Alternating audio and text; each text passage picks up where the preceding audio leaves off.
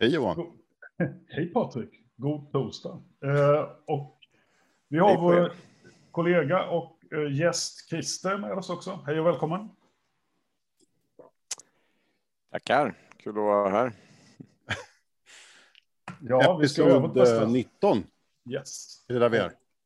Vi, eh, det är viktigt att lägga en sån här disclaimer i början av eh, den här typen av eh, sändningar, att detta är Patrik och Johans podd. Det är alltså inte IT-avdelningens officiella podd eller KTHs officiella podd, utan det som sägs och inte sägs, det får stå för oss.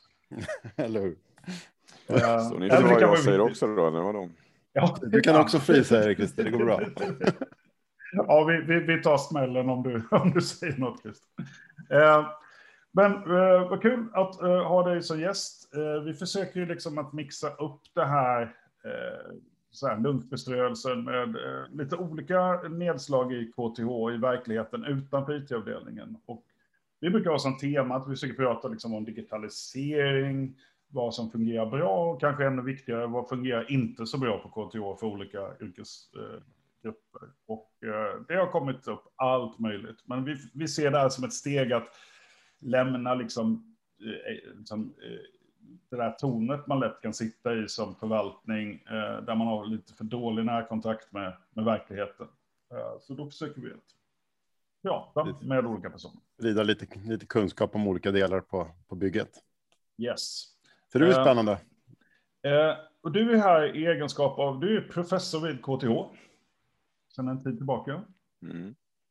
Eh, och du är Director of KTH Space Center. Kan, kan inte du bara berätta lite grann Eh, för KTH-kollegor. Liksom. Ja, men kort vem du är. De flesta har ju en, i och för sig koll på det, men kanske inte akademikern Christer på samma sätt som eh, rymdfararen. Men också vad är, vad är Space Center för något?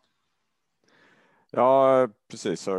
Svenska föreståndare för KTH Rymdcenter och eh, jag kom till KTH i april 2013 först.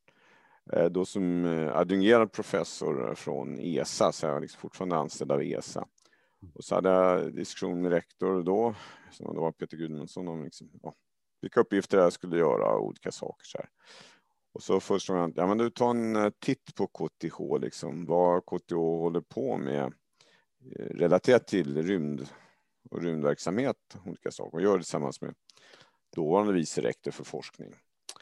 Eh, så då gjorde vi det och eh, mot slutet av året så var det faktiskt han, vad heter han, hette han Björn Birgersson tror jag. Det var han som föreslog, ja, men jag är så mycket, jag tycker vi ska försöka föreslå direkt att vi startar ett eh, centrum, rymdcenter, där vi liksom koordinerar och samordnar allt det här. Och, och så blev det. Så från 2014 har vi det här rymdcentret då, och jag har för, varit föreståndare ända sedan början. Och eh, syftet med det är att eh, Eh, hitta synergier bland de som håller på med rymd, stärka varandra, eh, bygga upp infrastruktur för att stärka forskningen relaterat till rymd så att vi, vi har eh, fick ganska helt eh, myndighetskapitaldel från KTH som vi har investerat i eh, miljöer som simulerar rymdverksamhet. Och det är framförallt en vakuumkammare där vi kan en värmevakuumkammare där vi kan simulera då rymdmiljön eh, för att testa satelliter och såna grejer. Vibrationsbord, skakbord, så liksom testa att grejerna håller när åker upp och utsätts för grejer. Sånt. Eh, sen vill vi också synliggöra för eh, ja, Sverige och även internationellt att eh, KTH har en rejäl rymdverksamhet så att, säga. så att det inte det är inte bara Luleå som har eh, rymdverksamhet rymdverksamhet universitet. Så vi syftar på att försöka bli ett rymdnav här i Sverige. Eh, och, och för det är då så när vi konferenser, seminarier en gång i månaden, men framförallt så har vi något som vi kallar för KTH eh, Space Rendezvous som vi kör en gång per termin, en halvdags seminarium och fram till innan eh, pandemin då, så var det ju på KTH.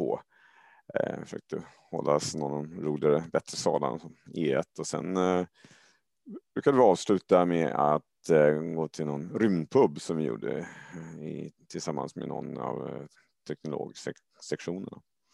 Nu har det ju de tre senaste gångerna varit jag vet, virtuellt då. Fast i höstas så hade vi halvt om halvt. Och vi bjuder in det, det, hela, kallar det Rymd-Sverige, så att det, det, är absolut inte bara eh, KTH-forskare eller, eller KTH-studenter, utan det är folk från näringslivet, från, eh, brukar alltid försöka få med några från Rymdstyrelsen och annat och så där. Och klart, det har ju varit lättare när vi har fått göra det eh, på eh, då, webben istället. Så att eh, ja, det är både plus och minus det här med eh, pandemin. Vi kan inte ha fysiska möten. Det, jag tvingas till att vi gör ja, ja, jag kan vinna ofta Zoom. Då, då. Och det har ju gjort att flera kunnat titta in och sånt där. Så där, vad det gäller seminarier och den delen så har det nästan varit en fördel. Men eh, vissa möten, men jag tycker att man förlorar en hel del av kreativiteten. Liksom man vill ha lite mera kreativa möten och få fram någonting, de spontana grejerna, då, då funkar det inte alls lika bra. Det lät ju i och för sig, om, om ni hade uh, rymdöl, så lät ju det kreativt, måste jag säga. Ja, precis. Det är rymdpub, men det är också lite... det får var och en ta fram sin öl hemma då, liksom. det är klart, det kan man spela med lite grann. Men, men eh, det, det, poängen med rymden är ju att efter eh, och brukar köra mellan ett till fem och sen så går vi efter fyra timmars olika intressanta föredrag, det var väldigt brett, eh, så, så träffas man och då kan man ju liksom över ölen snacka vidare och mm.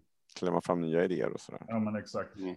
Ja, men det, det, har ju varit något vi har landat i i många tidigare samtal, det är att vi kan digitalt ersätta eh, vissa delar av vad det innebär att jobba. Liksom, vi kan ha ett möte, men mycket av de här, alltså väldigt mycket annat kommer inte med i Zoom. Alltså det här snacket över en öl eller eh, den där reflektionen som gör att man kan vända sig om till någon och säga, fan, men det här, det, i, i Zoom blir inte det, eh, alltså vi tar bort mycket av det här, de mjukare aspekterna som, som är viktiga på konferenser till exempel. Det är ju därför vi åker på konferenser. Det är ju mycket på korridorsnacket och eh, mellan föredragen. Det är ju det är där det händer på något sätt. Och där band Precis. mellan personer byggs för livet kanske.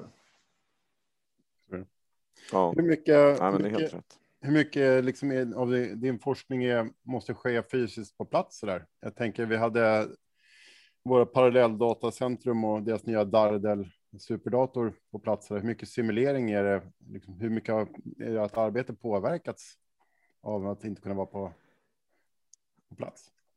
Inte jättemycket faktiskt. Det mesta liksom, forskningsmässigt jag gör det är ju ja, det är ju någonting man gör på datorn så att säga. Jag, jag, jag själv inte hittills i alla fall gjort så mycket hårdvarugrejer. Uh, nu, nu, nu är jag så intresserad av att få till en, en, forskningsprojekt där vi ska försöka göra lite hårdvarugrejer, testa grejer som ska kunna vecklas ut i rymden. Solsegel faktiskt. Cool. Men annars är det och, och det jag har varit mest involverad under åren här, det är ett stort internationellt projekt där vi, från Stockholm, vi, KTH, vi var en liten del där och klart så, mm. då, då, var det ändå liksom virtuella möten och, och sånt där, utom att vi brukade ha ett årligt stormöte då hela kollaborationen samlades någonstans en vecka, en vecka i juni, en vecka i december. Ja, det har vi inte kunnat göra nu då på mm. ett och ett halvt år. Men um, det som är lite, lite knepigt var att jag har jobbat med en eh, före detta student och hon, hon gjorde exjobb för mig förra våren och det var väldigt bra så har vi arbetat vidare på det under hösten. Och, och jag liksom hade lite forskningspengar, jag kunde betala henne. Men eh, eh hon är från Spanien, spanska. Eh, men när man pluggat färdigt då och fått sin examen och och tillbaka till Spanien, då kunde jag inte betala henne eh, om hon var i Span Spanien och jobbade. Fast vi egentligen aldrig, jag menar, vi, vi, behövde inte träffas fysiskt egentligen för jobbet.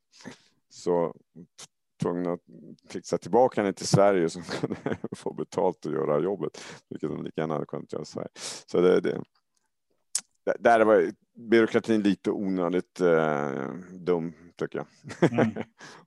Ja, men vi, vi det blev i alla fall ett väldigt bra arbete, så jag just fått en, det blev en artikel som jag skickade in till Acta Astronautica, det är en ledande tidskrift vad det gäller allt som har med rymd att göra. Mm.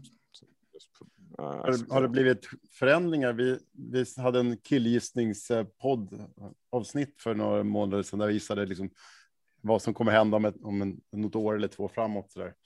Blir det nya typer av samarbeten om man inte behöver om man inte fysiskt behöver flytta till Stockholm till exempel som, som forskare, utan man kan stanna kvar i, i Tokyo. Kan man, är det mer att man kan jobba så där på 10 procents delar och samarbeta mer spritt över globalt? Eller hur, har det blivit några sådana förändringar i och, med, i och med att alla har fått vanan att jobba digitalt? Ja, det, det, det, det, går ju mer och mer åt det och det var inte så att liksom det här äh, projektet som heter Gem och som jag liksom varit med och jobbat med sedan 2014. Och, eh, där har vi redan haft det sättet att jobba eftersom det, det är forskare allt från Japan till eh, USA och rätt många utspridda i, i Europa och i Ryssland. Så att vi, vi jobbade ju redan så att de flesta möten var ju så att säga eh, på Zoom eller Skype eller vilket vi hade innan. Mm. Och, eh, men då var det ändå att man, man åkte ibland och så där. Och, till exempel, jag har en ny post också i det här projektet han började i höstas då. Och då ville jag att han skulle helst åka ner till Italien och jobba med de som håller på med det han närmast ska jobba med, liksom, och mm. komma in i det och träffa dem och så där. Men det gick inte. Så, så, det, så, det, så det där är en nackdel. Men, men eh, fördelen är att vi, vi lär oss att utnyttja det här systemet eh, på ett bra sätt så att vi kan effektivisera upp en hel del. Men som sagt, som Johan var inne på, det, det går inte att byta ut mot allting. Eh, framförallt inte när man skapar kontakter. Nej, det är okej när man väl har dem, men just början. Mm. Det är svårt att läsa. Ja, det är alltså mycket av det personliga eller åtminstone kan vi säga, Zoom och den tekniknivån vi står på idag är inte tillräcklig. En vacker dag så kan man nog tänka sig att virtuella e-möten kommer vara nästintill växlingsbara förväxlingsbara med vanliga möten, men, men det dröjer. Det dröjer en bra tid ännu. Eh, men när det gäller digitalisering, du var ju faktiskt en av pionjärerna på KTH när vi började titta på det här konceptet med MOOC, Massive Online, Open Online Courses. Eh, så din Human Spaceflight-kurs var väl först ut tror jag med att eh, mm. liksom förpackas i, i, och det här är några år sedan, eh, i det formatet. Vad minns du av det? Nu har du ju hunnit göra massa annat sedan dess. Men, men hur var det jobbet och hur funkade det tyckte du? Du kan vara helt ärlig. Jag var ju delvis inblandad så jag... jag... ja, du var ju inblandad, precis. Mm. Nej, men jag, det, det, det, var roligt att göra det. Och det var roligt när den eh, gick och så där. Men eh, det är klart, det, det är en, en hel del jobb om man vill göra det bra i alla fall. Sen, mm. som allting, man, man kan se göra på bra på enkelt sätt också, men, men eh, som vi gjorde det, det tog ju min kurs i bemannad rymdfart då, liksom, mm. som är en sju och en halv poängs kurs mm. på en period och den klämde vi ihop till eh, fem moklektioner tror jag, om jag minns det rätt. Men varje moklektion var uppdelad i flera delar, någonting i den stilen. Mm. Eh, och ja, man tänker sig, att det är bara att snacka in. Nej, det, blir, det ska bli bra. Så jag pratade in och det skrevs ner och renläste det och sen så när jag pratade så hade jag en prompter då som jag snackade till. Så Men eh, ja, det, det, var roligt. Men nu vet inte jag, det verkar som KTH har lämnat den där eh, uh, plattformen som KTH då gick in i, uh, edX mm. Jag är faktiskt inte helt säker på vad MOC-initiativet står idag jag, jag, jag vågar inte säga det. Det, det verkar ha avstannat lite grann, va? Ja. ja vad, det ja, ja, men, äh, vad sa du Patrik? Det kanske helt enkelt bara var så. Det, det var väl ganska, liksom, ni la ju som sagt mycket pengar och tid på att producera en sån här kurs. Det kanske bara blev ja. övermäktigt sådär. Jag tror det. Ja. Man tyckte det inte kanske att det var värt pengarna i slutändan.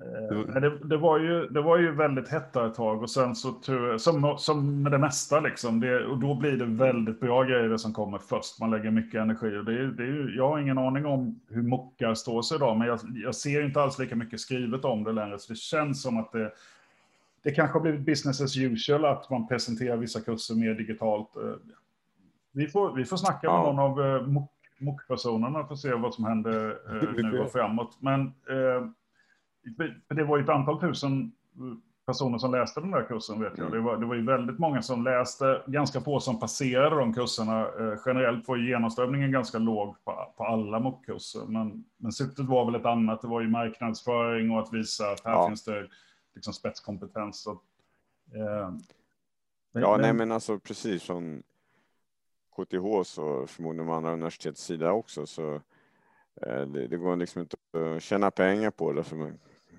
kunde inte ta betalt för det utan det, det, det var ju PR-värde då mm. Eh, och framförallt ett internationellt fönster. Eh, och men det, det är klart, får man ju bedöma sen. Är det värt de pengarna, mm. det PR-värde man får så att säga. Men ett tag var det liksom så om man inte här var i MOOC-svängen, då, då var man inte ett riktigt eh, fullvärdigt bra universitet ungefär. Alltså, det var verkligen så. Sen, sen tror jag vi, KTH lärde sig massor på hur man producerar sånt här material. Alltså mycket av de där, eh, och det var ju syftet också att de metoderna skulle gå att använda till programkurser på campus. Alltså att man skulle kunna jobba mm. liksom, med videoinslag, flip och så vidare. Så jag, jag, tror satsningen blev, blev bra. Men eh, var vart skutan är på väg nu, det, det, vet inte jag faktiskt. Um... Det, det, här är väl lite till det som jag och Johan försöker göra är att visa att med enkla medel som med Zoom här då, så, så går det att göra till och med podcast och livestreamningar och allt möjligt. Mm. Att man inte ska försöka vara så skraj så där. Men det behöver inte vara medieproduktioner som är inblandade för att kunna göra saker digitalt. Men det går med ganska enkla medel ändå att, att äh, även som bara GVS-anställda som vi är komma göra saker digitalt och komma ut med mm. sitt budskap och kurser och vad det nu är för något. Ja, eh, Zoom har vi lärt oss. Zoom går ju att använda som motor för att spela in material eller streama material som vi gör nu då, eller hur, hur man nu vill göra. Så att, eh, det kan vara ganska low entry level. Eh, sen, men sen andra saker måste ju vara väldigt bra. Eh, så att det är ju hela det där spannet. Och så får man väl bestämma sig som lärosäte, var ligger vårt fokus? Och, ja. Eh, jag funderar ju lite, det här är ju liksom binda ris åt egen rygg, men du är ju forskare vid KTH. Vi är ju Nordens främsta tekniska universitet, om, vi, om man frågar oss. men vad, vad tycker du borde utvecklas för att ditt liv ska fungera bättre som forskare? Vad, vad, vad borde vi leverera till dig som du idag inte känner finns där riktigt? Alltså, jag, som forskare så skulle man gärna vilja ha ett system där, där, där du har din liksom, lön. Mm. Pengar finns till din lön och sen så får du liksom då börja jobba för att kanske om du vill ha eh, pengar till att göra, ytterligare göra forskning. Typ eh, försöka anställa en doktorand, eh, kanske köpa in hårdvara för att kunna testa, göra experiment och sådana där grejer. Eh, och Eh, jag gillar inte riktigt det här systemet där, där, där, man anställs men, men sen så eh, måste man efter ett tag på något sätt försöka hitta pengarna till en lön. Det känns lite ett udda system. Mm. Så det, det, är det. Men, äh, är det något specifikt för äh, svenska universitet eller är det? Mm. Ja, alltså jag, jag måste erkänna att jag inte är riktigt äh, säker på det. Eh, hur, hur, det fungerar i alla olika länder. Så att det, det,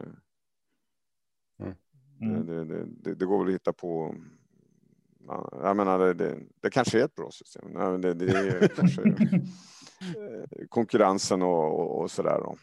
Ja. Mm. Om man tittar liksom i din vardag när du, ja, nu sitter du med en dator som eh, inte laddade riktigt som den skulle. Alltså eh, de grejerna vi levererar till dig, funkar det? Alltså utöver just nu datorn då. Eh, men liksom, vi är en IT-avdelning, vårt jobb är ju, vi har bara ett, vi har två uppdrag. Vi ska stödja forskning, vi ska stödja utbildning. Det är, det är därför vi går till jobbet. Får du den, den typen av stöd och den typen av respons som du tycker att du behöver för att liksom ditt jobb ska flyta bra? Eller är det något vi borde jobba på där? Nej, jag tycker jag får bra stöd. Men om jag har några problem och hör av mig så brukar jag få hjälp och liksom stöd snabbt. Så det, nej, så det, det, det är ingenting att klaga på faktiskt. Då är vi klara Johan. Då, ja, det, ja, precis. sen, är det i och för sig då frågan med, med, med IT hårdvaran så att säga. För den håller väl inte ni med, utan, utan det, det, måste jag ta från mina forskningspengar för att köpa mm, en dator. Mm. Så är det nog ofta, ja. Att, eh, vi har liksom och, och, och det kan man ju tycka kanske lite... mm. Eller så säger man att nej, men jag använder ju det mest för eh, undervisning, så att eh, ja, då kan man argumentera så det betalt och antar från gruvkonton och sånt där. Mm, mm. Jag swishar över då. Var det 500 spänn du sa för att du skulle ge en schysst omdöme? Eh, nej, vi, vi, vi, har nog, eh, vi, vi, kan konstatera så här att eh, bland annat så, vi, vi har pratat med biblioteket och det finns ju forskning, forskningsmiljöer, till exempel våtlabbsmiljöer, liksom där, mm. Där vi inte idag erbjuder verktyg som fungerar. Jag kan tänka mig på sikt kommer Space Center också ha miljöer eller liksom i, i vissa tillämpningar så duger inte det vi levererar som standard. Men då, då får vi ha en dialog om det löpande och det är ju det vi mm. verkligen vill ha. Vi vill ju vi vill ju känna till vad är det för behov nu. Ni ska inte behöva säga till oss att vi vill ha Zoom med ditt och datt, utan uh, ni ska, du ska egentligen bara behöva uttrycka ett mer allmänt behov. Eh, och så diskuterar vi, så lägger vi fram ett förslag och sen ska det förhoppningsvis då vara någonting som funkar. Och sen ska vi ju ha en kontinuerlig dialog så att vi ser att vi utvecklas liksom i samklang med, med det ni gör i er konstellation. Men där har vi nog lite att jobba på, just den, den dialogen tror jag. Så att vi, bättre känner till var, var utmaningen ligger. Men det är skönt att höra att det fungerar bra i stort. Det är, ju, det är vi glada för såklart. Ja, jag, jag, I alla fall från mitt perspektiv. Jag menar, vi, vi är ju ett antal tusen anställda ja. på KTH. Så att... jag kan säga alla är inte lika nöjda. Det, det, det, det är ingen surpris. Utan vi får våra fiskar varje då och då. Och ibland är det rätt. Liksom. Och ibland är det bara att vi har varit dåliga på att förklara. Grejerna kanske finns, men vi har inte varit så bra på att förklara hur man ska jobba med dem för att det ska funka. Alltså, det är lite därför vi har den här podden. Både, jag tror att, åtminstone jag tycker att eh, GVS är lite dåliga på att lyssna på ja, studenter och forskare egentligen. Mm. Det kan väl bli lite introverta i vår syn på vad vi levererar för system. Uh, så det är lite därför vi vill ha med dig för idag och prata med andra forskare också. Öppna upp oss lite, våga, våga ställa frågor, få lite obekväma svar och kanske späka oss själva på ryggen så där. Ja, ibland, jag minns jag är lite osäker på liksom vart jag ska kanske fråga och mm. det, men har det förändrats med tiden. Men om jag börjar en ny mjukvara till exempel. Och, och, och det, vart vänder jag mig, mig, mig då? Mm. Det... Svaret är, det, ska, det finns en one-stop shop eh, och det är it-support.kth.se. Sen kommer det liksom trättas vidare tills det landar hos någon som sen kommer ställa en fråga till dig. Eh, men, ah, men så är det tänkt att vara. Det, så du ska alltid kunna gå den vägen, eh, oavsett. Ah. Och visar det sig, nej det här är inte en fråga för oss, då får vi förklara vem borde ha den istället. Så att, eh, testa oss gärna. Uh, och sen kommer mm. IT-supporten skicka allting till mig nu då när jag har sagt så mycket, lovat för mycket. Men det, men det, är vår ambition. Det är att du egentligen inte ska behöva klura så mycket på det, utan det, det, det finns folk som har som jobb att klura på det åt dig. Och det är vi. Uh, så att du ska kunna skicka det i vår riktning. Sen är det, det är väl en sån typisk sak som vi behöver bli bättre från IT-avdelningens sida. Uh, och nu tror jag har... Christer frös. Uh, så är det möjligt att han... Nej, det är inte Nej, nej, inte ja, var, var det ni som frös eller jag som frös? Ja, ja, ja, för, ja, ja. Får... ja, nu säger your internet connection is unstable här. Så det är inte jag som ja. sitter just nu hemma. Men den brukar vara bra. Ja, eh, apropå då våra leveranser. Men det... ja. Eh, nej, men så att, eh, testa oss gärna på det sättet. Det, det gäller ju alla som hör detta, eh, alla forskare vid KTH. Alltså skicka till vår supportadress så kommer vi göra vårt bästa för att eh, slussa det vidare. Eh, för det är ja. just det där, det är ibland en hinderbana att vara medarbetare. Vart ska jag gå för att få mitt passerkort? Jaha, hur får jag ett konto och så vidare. Och det där är ju extra svårt då om vi har ja, men du har en medarbetare från Tokyo som ska jobba 10 procent. Mm. Eh, ska, ska den personen behöva liksom kvittera ute på plats eller hur löser du Och det är vår ambition. Det ska vara en plats där vi samlar de här grejerna. Eh. Jag, jag, jag sa det med, medan du försvann, men det är ett typiskt sånt ställe där jag upplever att vi har fått lite växtverk så där från att vi har haft vana att lösa allting fysiskt, gå ut och installera saker eller men just att köpa licenser och na, det är den digitala världen där alla vill ha sina små speciallicenser för olika system så där har vi, där har vi lite växtverk att hantera.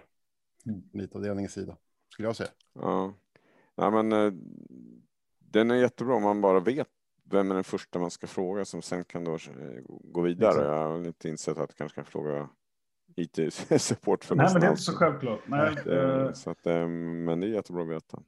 Ja, det man får inte blyg. Det är kanske jag måste tala om för folk. Man inte blyga. Fråga alla. ja, nej, men och liksom GVS, vi är gemensamt verksamhetsstöd. Vi har ett, ett jobb, det är stödja forskning och utbildning. Liksom, det, det är därför mm. vi går till jobbet. Mm. Så att, eh, utmanas gärna eh. och vi, så ska vi försöka göra vårt bästa. Sen är vi en myndighet och, och det finns budgetmässiga restriktioner, ja, du vet. Men eh, ja, har ni ansvar för webbsida, KTHs webbsida också? Indirekt. Eh, så att eh, synpunkter tekniska hanterar vi, annars slussas det vidare till kommunikationsavdelningen. Det var några år sedan som det var någon generell fråga vad de tyckte om det. Så, så det ändå. Jag menar, alltså, söksystemet inne i, inne i KTHs eget webb, eh, webbsidor är urusel. jag menar, det, det, är bättre att gå utanför och söka på Google eller något sånt där. Jag tycker att det borde kanske ha mer relevanta sidor inne i KTHs eget söksystem. Patrik, har du Men det kanske blir bättre. Jag, jag, jag, jag, jag skulle kunna ha någonting att säga eftersom jag du borde ha någonting att säga. uh, det, det, enkla svaret är att det, det, är supersvårt för att alla har Google som uh, referenssystem. Det är därför som vi försöker, eller på den tiden jag var ansvarig för det, det är fem år sedan, så försökte vi hålla allting öppet för att just Google är mycket bättre för de kan ha massa AI och datacenter och så där. Mm. Vi hade till och med ett tag eh, köpt in produkter från Google, men vi, folk tyckte fortfarande att det var dåligt, fast det var Google som vi körde internt på KTH. så det, det, är lite svårt att, att ja. konkurrera med. Ja, det, det... Nej, men det är klart man kan säga så här, okej okay då, du kanske inte behöver ett eget söksystem därför att det funkar bättre på Google. Då. Men, men då kanske man inte ska ha en sökruta i, på webbsidan. Eller bara länka man den till Google utan att någon vet. ja, nej, men det är sånt där. Är, men, men även det då som sagt, det, det går att skriva till IT-support och det kommer att rättas vidare. Och, och sen är det kommunikationsavdelning och IT tillsammans. Men som sagt, du ska inte börja gissa det egentligen, utan vårt, vårt jobb är ju att uh, försöka hantera det åt dig och återkoppla i, i den perfekta världen. Mm. Eh, det började röra sig mot sitt slut här, men du är ju aktiv inom ett forskningsområde. Alltså vad är det som är mest spännande där just nu? Ja, det är två grejer jag mm. håller på med. Det, det ena är ett projekt som syftar att förstå bättre om partiklar i rymden som har allra högsta energi. Liksom. Så det är typ atomkärnor som har lika mycket energi som en tennisboll som kommer från Smash. Liksom. Och det är liksom, hur kan de få så mycket energi? Uh, och, och, de är väldigt ovanliga som är liksom svåra att studera. Dem. Uh, så här projekt går ut på att liksom försöka detektera fler av dem. Mm. Och det ska förhoppningsvis leda till bättre förståelse för hur universum eh, fungerar och universum är uppbyggd och kanske kan ge lite ledtrådar till mörk materia och sådana saker. Så det är det ena, det är verkligen ren grundforskning. Det mm. andra som jag började titta på för, ja, för ett och ett halvt år sedan eh, fick den här idén, ja men om vi nu har problem med att begränsa temperaturökningen på jorden på grund av eh, växthuseffekten.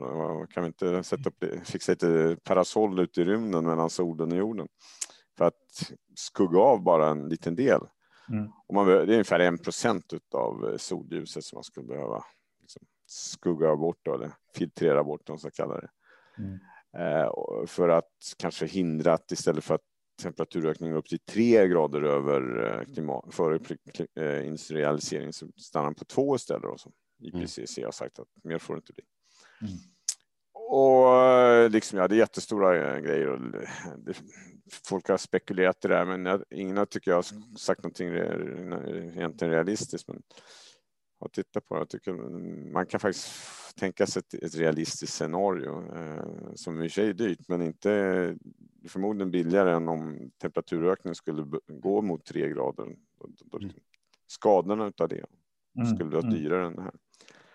Det var precis det som ett papper just har fått ja, ska publiceras och fick acceptera.